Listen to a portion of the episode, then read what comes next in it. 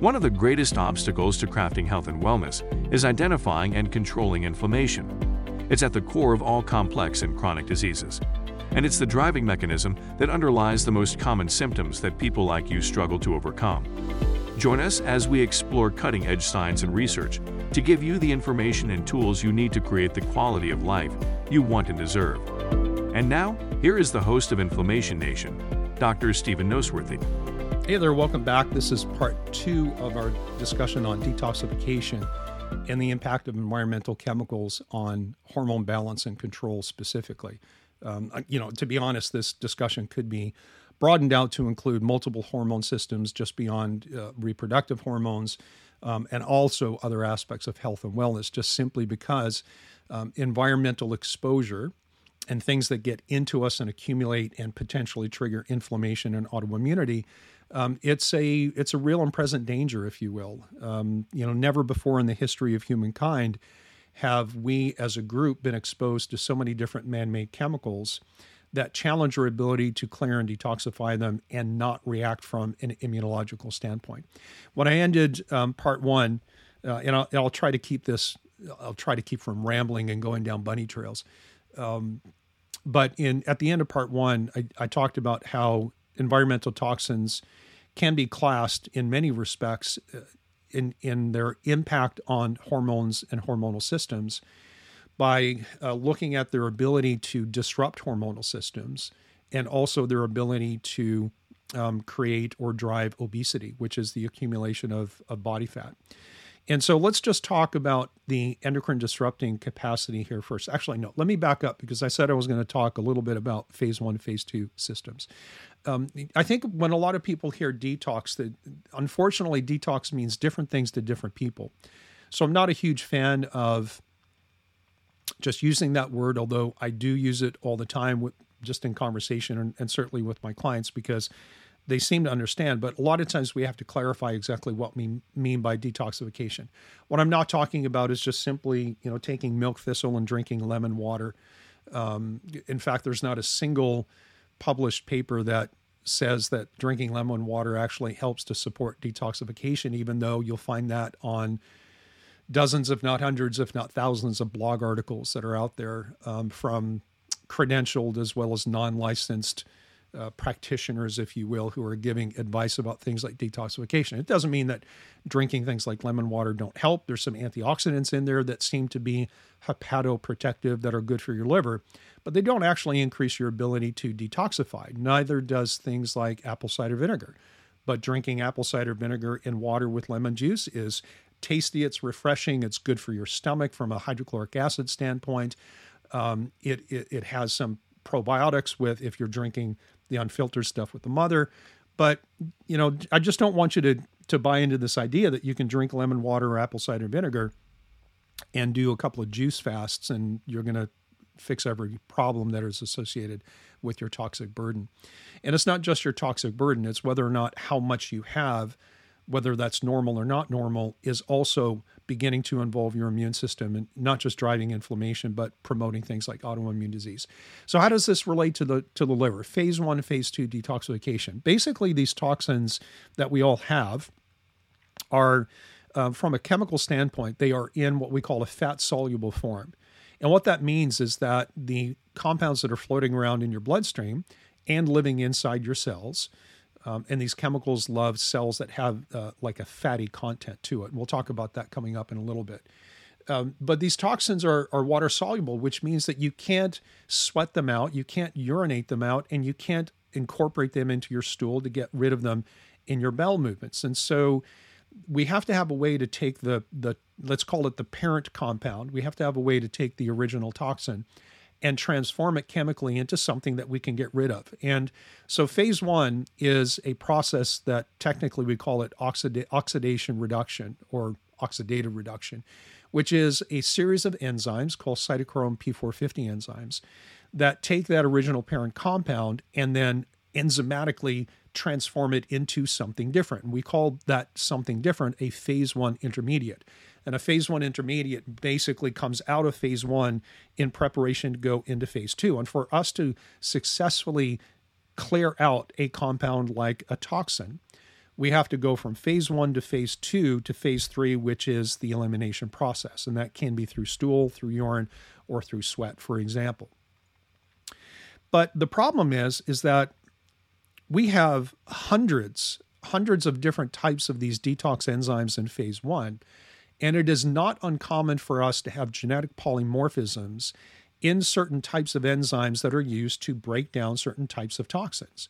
And these are the ones that have a tendency, tendency to accumulate. If, if we go by the general rule that we're all exposed to the same types of toxins and the same amounts of toxins, unless we're engaged in some kind of job or hobby where we have unusual amounts of exposure to specific types, we're all exposed to the same thing. So if I if I run 10 urine screens on someone for their chemical load, why is it why do they all look different? And the answer is not because somebody fell into a vat of chemicals and someone else didn't.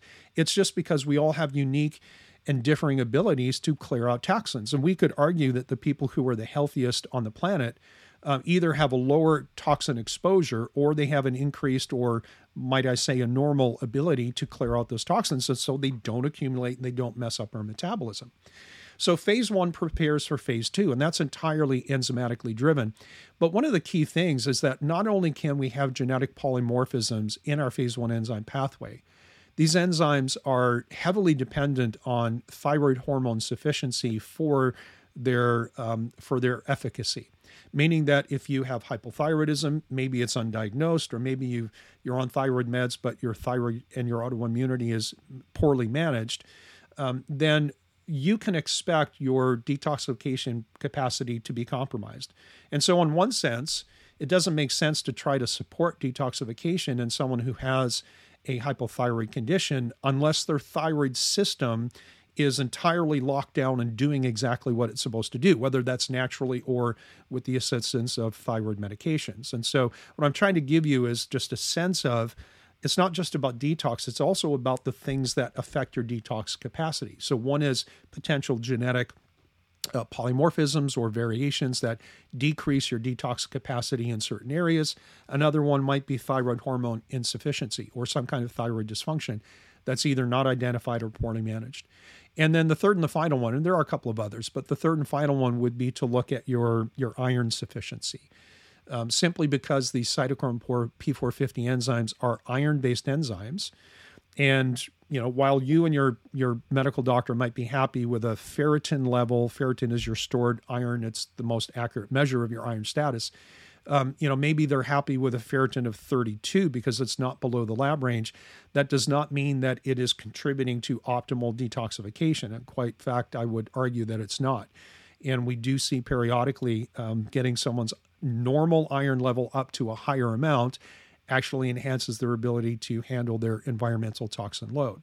So, those were three things that you can think about if you think that you're not handling your detox or your toxin load um, properly, and maybe it's rooted in a poor phase one process.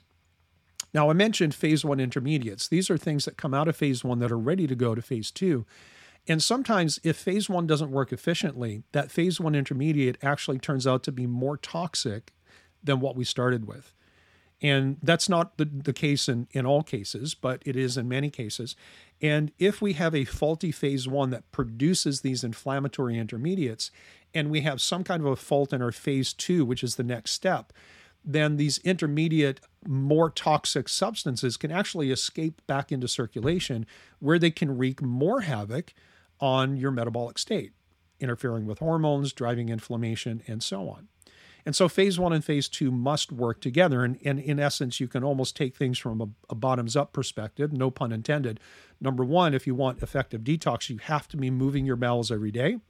Ideally, you would also be active and sweating or using some kind of like a, a sauna, like an infrared, far infrared sauna. Um, bowel movements first. The next step is an adequate phase two, and the final step is an adequate phase three. Think of it this way these are sequential steps phase one, phase two, phase three, which is the elimination phase. And if you have a problem in phase three, it doesn't matter how robust phase one and phase two are, it's not going to work for you. So I, I to be honest, clinically, I never, I would never do a detox on somebody who wasn't having healthy daily bowel movements or whose gut was already inflamed and perhaps infected um, because I don't want to add more toxins into that system to get rid of them. I want to heal the gut, make sure bells are moving on a daily basis before we even support phase one and phase two, which we can do through nutraceuticals and things like amino acids and, and so on. And so, this idea of having a sequential process, phase one, phase two, phase three, really demands that phase three works before we support phase two, and phase three and phase two work before we support phase one. And so, a lot of these practitioners out there, or may, maybe people like you who are just making their own decisions, are going out there going like, "Hey, I think I need to do a detox." And so you search around and you find something that you like and you do it, and sometimes it works, but a lot of times it doesn't. And in fact, we I have worked with a lot of people over the years who said, I worked with so and so, or I decided to do this myself, and I got dramatically worse when I did the detox. And they don't understand what they did wrong. And, and really, the only thing they did wrong was they didn't understand the whole picture or how the system works and how to piece these things together. Now, let me talk just a little bit about phase two before time gets away from me again. Phase two um, basically takes what comes out of phase one and then prepares it for us to eliminate it in one of several different ways. Again, urine, sweat, and stool. The phase two system is what we call a conjugation system, and that's where your body, your liver, will add things to the toxin, attach molecules or call them side chains sometimes, attach molecules to them to make them bigger and to give them a heavier molecular weight. And in doing so, it transforms them from a fat soluble compound to a water soluble compound that now can be combined with the liquid portion of bile from the liver, liquid in the stool, liquid in the urine, liquid in the sweat. Remember, we have to convert fat soluble to water soluble compounds or else we can't get rid of it we have to have an adequate phase three elimination process before phase one and two can have their impact. Phase two has to work before phase one does. And so, to be honest, going in and taking milk thistle or some other compounds like dandelion that might increase your phase one activity may not give you the results that you want. In fact, it may make you worse because phase two and three weren't shored up first. Or maybe your problem is not how much you have in your system. Maybe the problem you have is actually you're reacting immunologically. Now, that's a general and very quick overview of how these phase one, two, and three systems work and some of the pitfalls that you can fall into um, with either an, an uneducated or inexperienced practitioner, or if you're trying to cobble this together and you're using faulty resources, say in the internet. Um, let's talk a little bit about endocrine disrupting chemicals because, as a general rule, there's kind of two different things. Like we, when you look at environmental toxins, either that you're being exposed to externally or that you harbor in your body. They just they just have a way to drive the inflammatory process. They they activate something called NF kappa B, and NF kappa B is what we call the final common pathway. All inflammatory triggers are trying to do one thing, and that is to encourage this character called NF kappa B, nuclear factor kappa B, to go into the nucleus of your cell to bind to your DNA in a promoter region that contains the genetic code for inflammation and turn it on.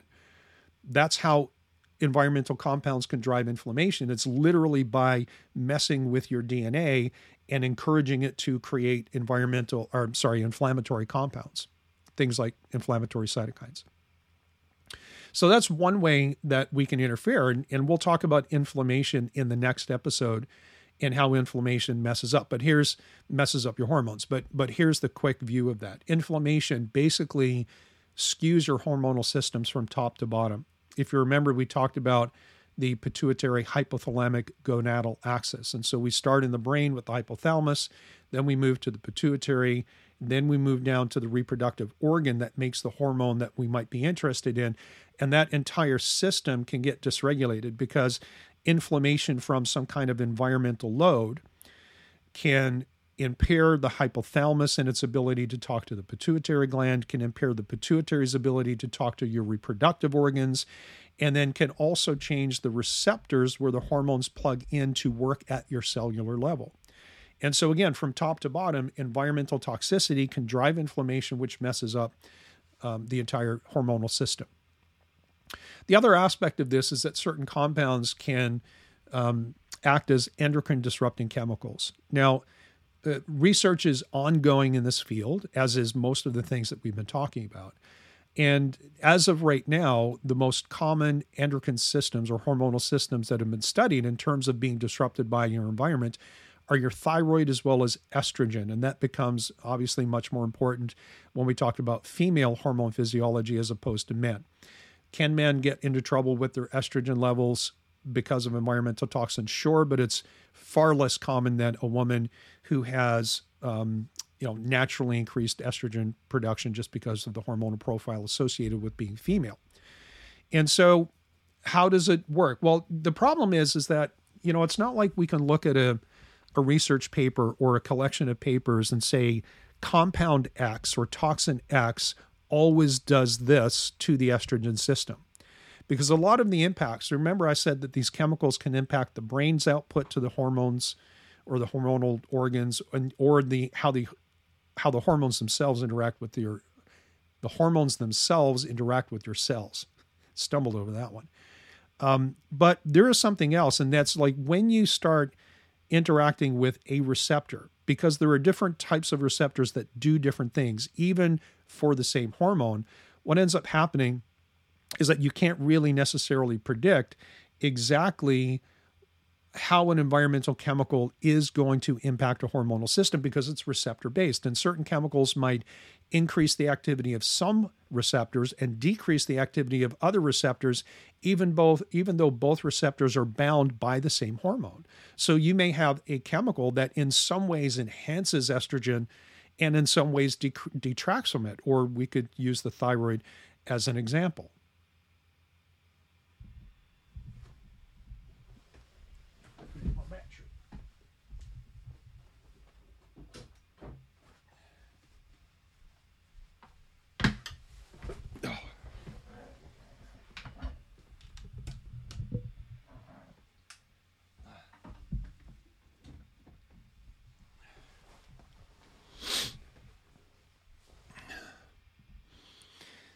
and I know that that might be um, like a somewhat confusing principle because we all want, clinicians included, we all want black and white. Tell me what this does. Tell me what it does all the time. And it just makes my life simpler if I can see A equals A plus B equals C, and that's true every single time. But sometimes when one of those variables is a receptor, the, the result is unpredictable. And so we can't always say that this chemical or these chemicals always do these things in your body.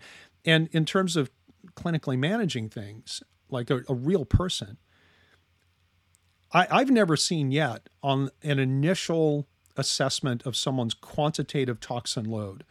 I've never single I've never seen a single toxin elevated with everything else normal. I've just not seen it. Now maybe I only test people who are more likely to have multiple chemicals. I'm sure there are people out there that have absolutely normal quantitative levels of all these toxins we're all exposed to. My experience, and I, I live in my own bubble because I see what I see and I don't see what I don't see. Um, my experience tells me that when someone has a quantitative burden of toxins, it is almost always multiple chemicals at the same time. And if we can't predict how a single chemical is going to interact with, say, your estrogen or your thyroid systems or cause dysfunction in the entire hypothalamic pituitary gonadal axis. There's no way we can predict how two, five, seven, or 20 different chemicals all at the same time are, go- are going to net out in terms of some predictable change in function. Now, that might be a little bit more complicated than you needed or wanted me to get into, but it is the reality. And, and this is also one of the reasons why I'm just not a huge fan of just someone just going off and doing a detox if they're if they have some serious health issues. I think there's a lot of assessment that needs to be done first, not just of how phase one, phase two, phase three are actually working, but the bigger picture of where are you on the scale and the spectrum of toxin reactivity as your immune system is involved? Is this just merely a quantitative problem? And do we expect your chemical burden to be impairing your thyroid, your estrogen, or all of your hormonal systems, either at the brain level, at the organ level, or at the receptor level down at your cells. Now, let me close out by talking about obesogens. Um, this this research is relatively new, and when I say relatively new, probably the last ten to fifteen years. Um, obesogens have the capacity to do one of two things to your fat cells, and that is they can either increase their size so that they are capable of storing more fat, or they can increase the number of fat cells you have by actually driving what's called adipogenesis, which is the production of fat cells. Now, either way, whether you have the same amount of fat cells and they just all double in size and you can carry twice as much body fat, or if you have an increase in the number of fat cells so that you can handle twice as much body fat because you have twice as many fat cells, but they're still fairly small, you end up in the same place. Having said that, if you're going to increase body fat, it is far preferable to actually have increased the number of fat cells rather than expanded the size of the ones that you have for this reason. When a fat cell expands in size and holds more body fat, in which is dissolved these fat soluble toxins. We'll talk about that in a second. That is when your fat cells become hormonally and immunologically active and cause problems. Um, there, there actually are what we call um, metabolically healthy obese people who carry a lot of excess body fat, but they are metabolically healthy. And theoretically, without doing a fat biopsy, we don't know. But theoretically, in that case, these metabolically healthy obese people probably have an increased number of fat cells, but each fat cell is small, contains a small amount of fat in it, and therefore has not triggered a hormonal or an immunological inflammatory cascade. Again, the problem is when you take a fat cell and you expand its size and volume and you put more fat inside it, again, which carries the toxins with it, this is when these cells become hormonally disruptive and immunologically active in the sense that they start actually developing or producing inflammatory chemicals that then go out and mess up other systems. And so we can't just look at somebody and go, you know, that person has an increased body fat, therefore they are metabolically unhealthy. It doesn't work exactly that way. It really just depends on what pattern of fat expansion they have. Is it doubling the size of what they already had, increasing each cell's volume, or is it increasing the size? Because remember, small fat cells, even though they might be more numerous, are healthier and tend to not drive inflammation or hormone disruption. Now, how do you tell that? Well, you can look at the clinical picture. You can look at their quality of life. You can look at their complaints. You can look at their inflammatory state. You can look at hormone balance.